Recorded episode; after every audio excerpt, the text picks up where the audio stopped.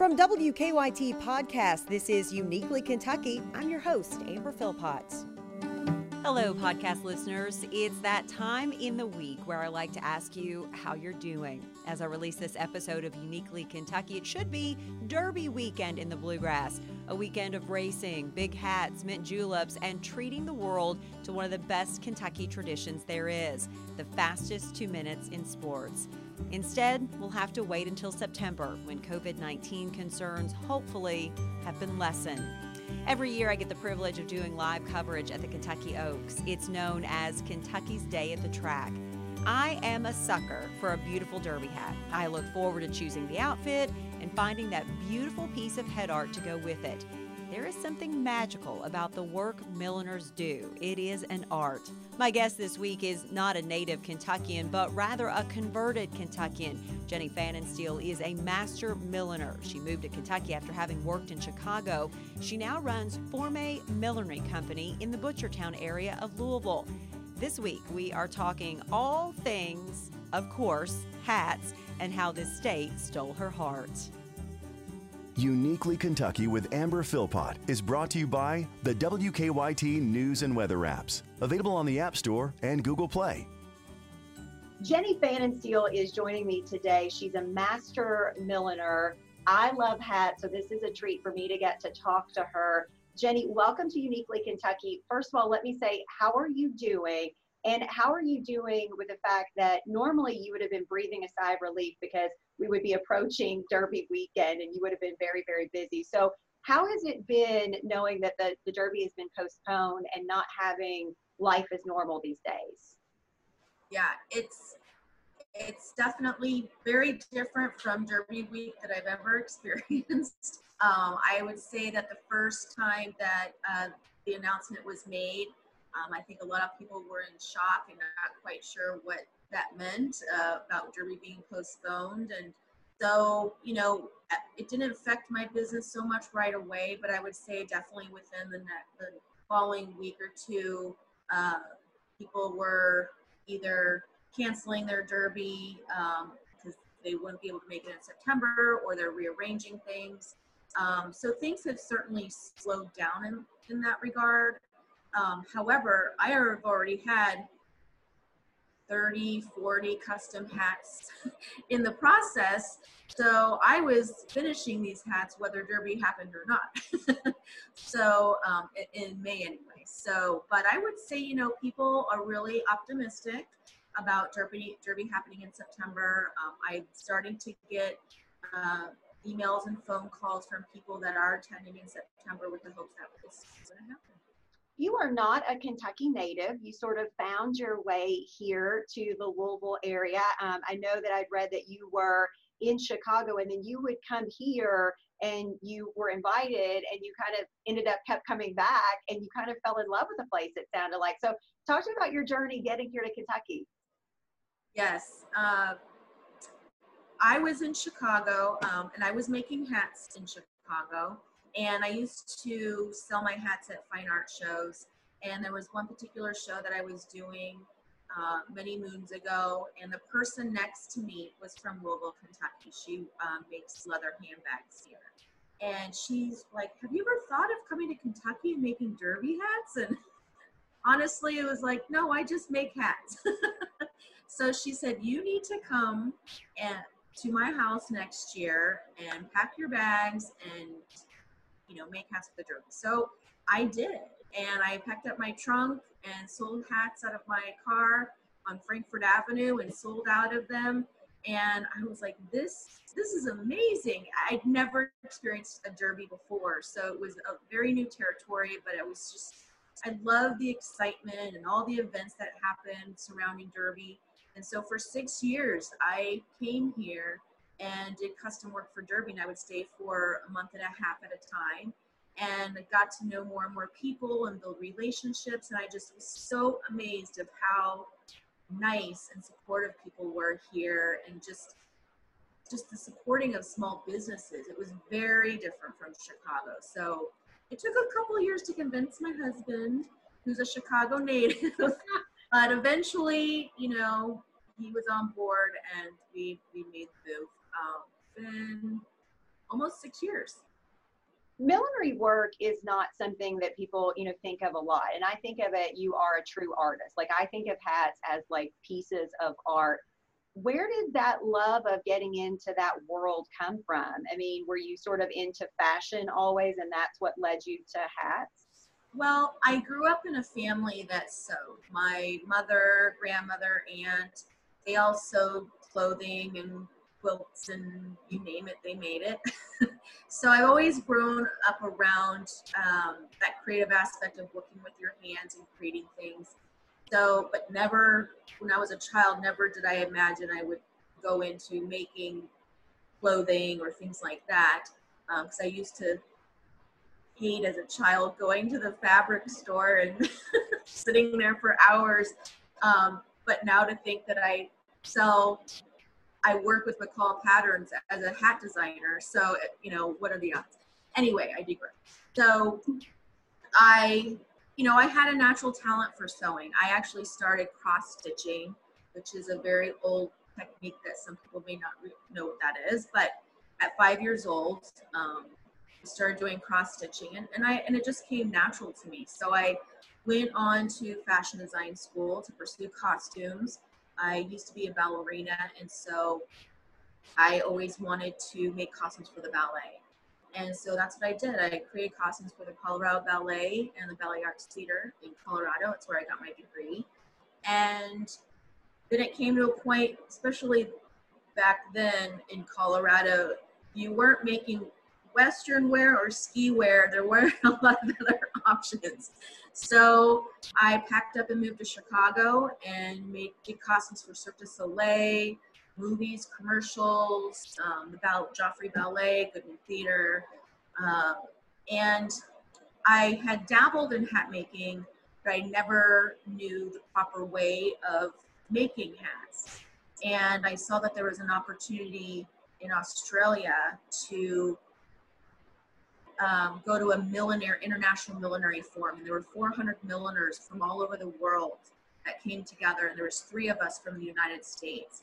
And it changed my life forever because i learned techniques um, the real traditional techniques of hat making and i just i fell in love with the craft and since i knew how to hand sew it it really just came natural I'm like, this is what I meant to do.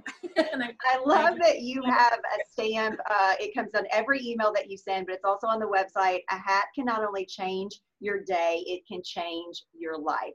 Mm-hmm. I no one else may get that, but I get that there is something about a beautiful hat. Uh, when I get mine every year for Oaks, I get to cover Oaks, and when I get that box and I open it, sometimes I just want to cry because it's it's so beautiful and it's true. So every hat doesn't fit every person. I mean, they really have to be almost customized, right? So, how do you get the right hat for the right person and really change their life with it?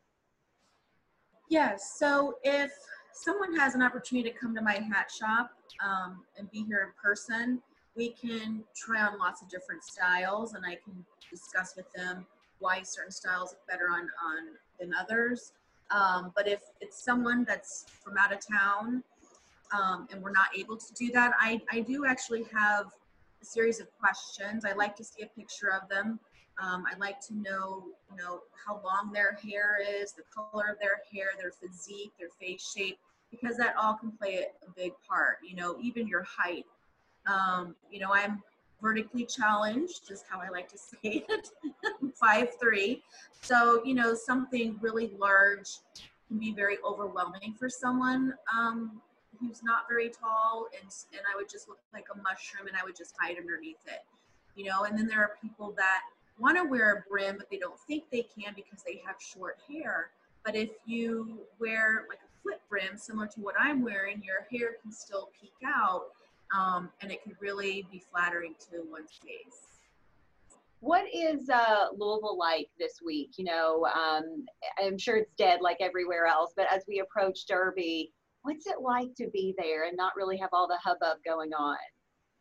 It's surreal. It's it I because I come into the hat shop every day um, to work on hats still and, and masks.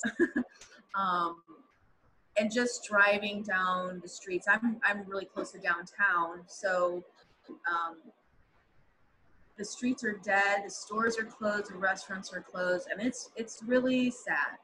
But you know,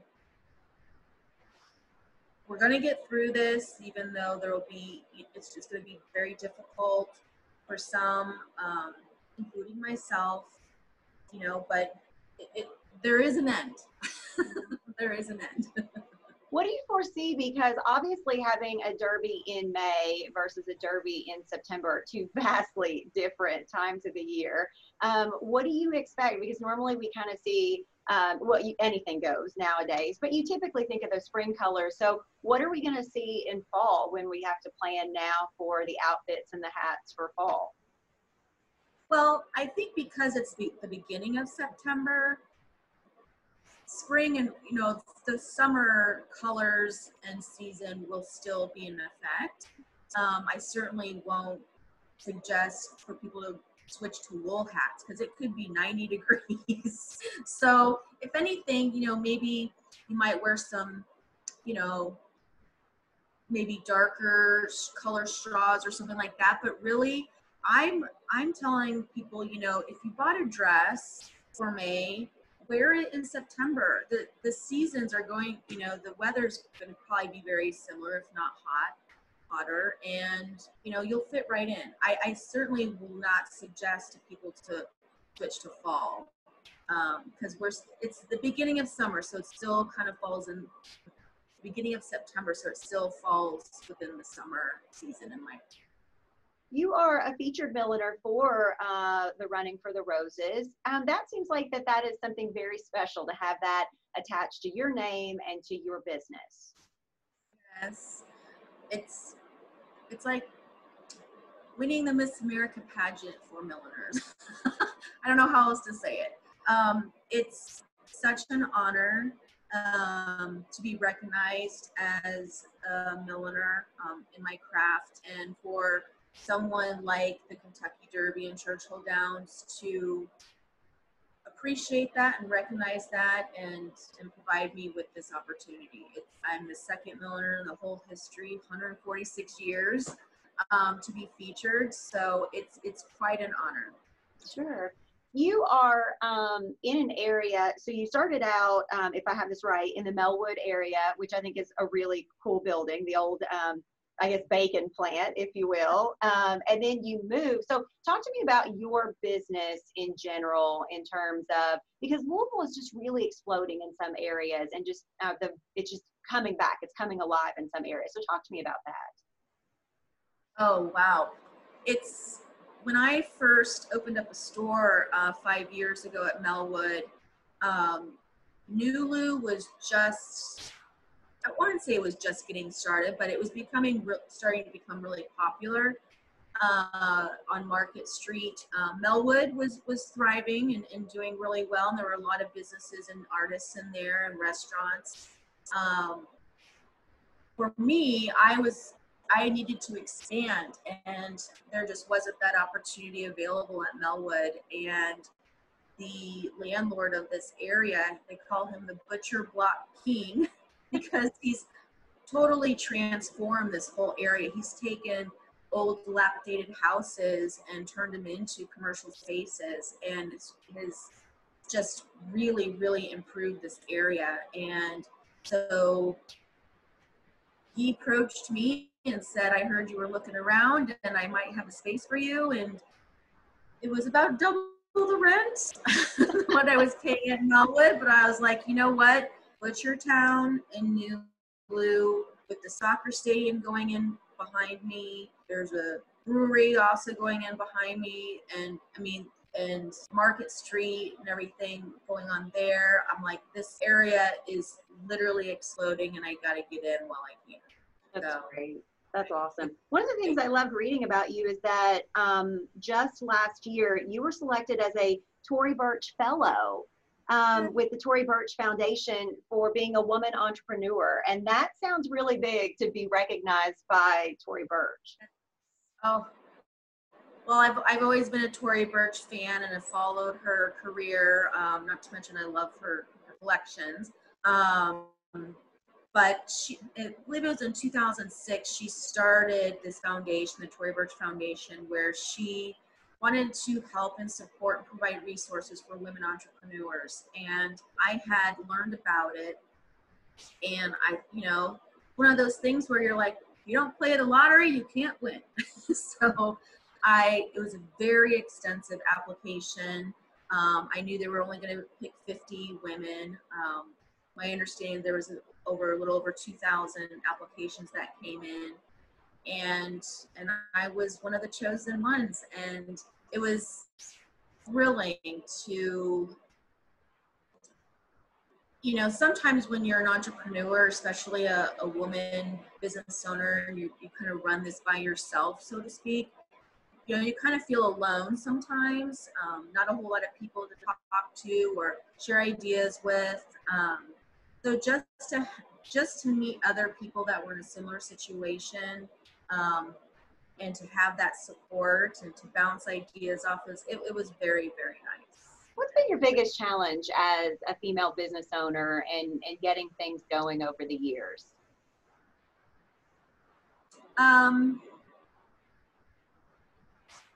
I don't know if there's anything specific to being a woman business owner that that's been challenging. Um, I would say, well, it's a challenge, but also a benefit. Uh, you know, I started my business out slow. It actually started as a hobby in my basement in Chicago, believe it or not. Um, but I always grew up with my parents saying if you don't have the cash for it, you don't need it. So, you know, don't take out, don't get debt, don't take out credit cards, all this stuff. So when I saw my peers taking out loans to start businesses, you know, I, of course, I was like, oh, no, I can't do that.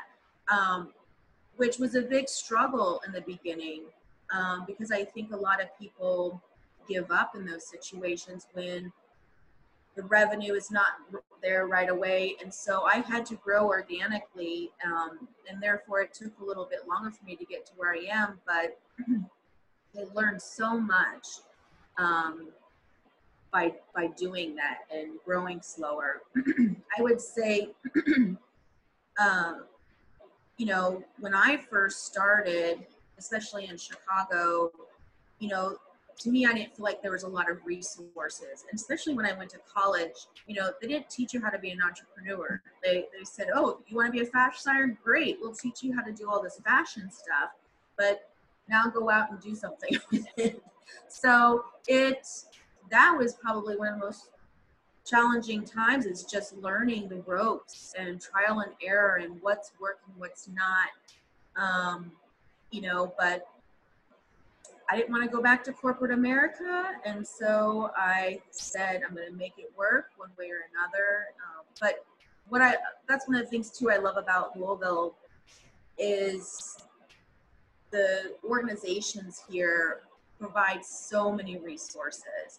The Louisville um, Visitors Bureau, GLI, LIBA, I mean, it, the resources that they provide for small businesses is outstanding and a lot of them are free resources so if you're a business owner in this town or i would assume it'd be anywhere in kentucky you know it's in my opinion a whole lot easier to get those answers those questions answered. Have you learned anything? I've been trying to ask that of people that i've been talking to lately going through you know the pandemic and and we're finally starting to see a little bit of light at the end of the tunnel. Have you learned anything you know over the last couple of months going through all this as a small business owner? Yes. Uh, being a small business owner and even though i have contracted help i mainly run my business myself um, and because of that it's been very difficult for me to learn how to have a work life balance. And, you know, especially this time of year, I don't see my family. I get home and my daughter's another foot taller. I'm like, what what happened? you know, and it's it's always been a challenge for me of how to balance that where it all, we all can make it work and, and for all of us. So yes, it's this has been a blessing in disguise for me. It's been nice to clear the schedule and not have to worry about a schedule, you know, to not be tied to what's next, what's coming up. So I'm glad someone else, because I've been saying that, so I'm glad to hear you say that. Our time is winding down. I want to, you have an impressive list of folks that you have made hats for, so I have to know who's like your most favorite, who's been the most fun, or do you even want to say? It's so hard to answer. Um, because let me tell people, the list includes the Michelle Obamas of the world, uh, Oprah, Madonna, Neil Diamond. you know, they're they're all lovely people to make hats for. For me, because I've been asked that before, and it's so difficult for me to answer. You know, I I make hats mainly because I like to see a person put on my hats for the first time. The confidence that it builds in that person and, and the transformation that happens. You know, they stand a little taller, they smile a little bigger. Um, you had mentioned sometimes you cry. I've seen that happen. You know, it's that's why I do what I do is because I love how my hats can make people feel. I mean, there are people that have said that they felt invisible for years and now wearing my hats, they feel like a person again. And, you know, for me, you know, each hat I make is is special and a little bit of me and a little bit of my customer. So, you know, they're all my little babies and so, you know, it's hard to say, you know, normally people don't say they prefer one kid over the other. So. That's true. That's an unfair question for sure. Um, Jenny, how can people find you um, on social media or on the web if they want to check out more about you? Yes. So if you're in the Louisville area, I have a storefront, a hat shop. Um, it's the Green Cottage at 1009 East Main Street in Louisville. Um, or you can find me on the web at www.formemillinery.com. That's F O R M E M I L L I N E R Y.com. Um, and, you know, I make hats for all seasons and occasions, not just Derby. Um, so, you know, if you're looking for a special hat for that special occasion or just to go to the grocery store, I'm your gal. That's awesome. Last question. What are you looking forward to as you know this sort of uh, dissipates with COVID, hopefully, and we're able to get back to the running of the roses in September? What will that week leading up to that, the new Derby week, be like for you? Well, I'm keeping a positive attitude that it's that it's still going to take place. And because I feel like Derby sneaks up on us in May after the holidays, and then it's like, oh, it's here. Where now it's like, okay, we have time to breathe. Let's start planning and let's make this big. And you know, honestly, I think once this whole thing is over with, people are going to want to get out, celebrate traditions, especially here in Kentucky. In Kentucky. So I think everyone's going to be ready for it and running with those roses. Jenny Pfannenstiel, I appreciate you so much. Thank you for moving to Kentucky. I feel like that you have made Kentucky more beautiful just by making your home in Louisville. We appreciate you. Thank you for joining us this week. My pleasure. Thanks for having me.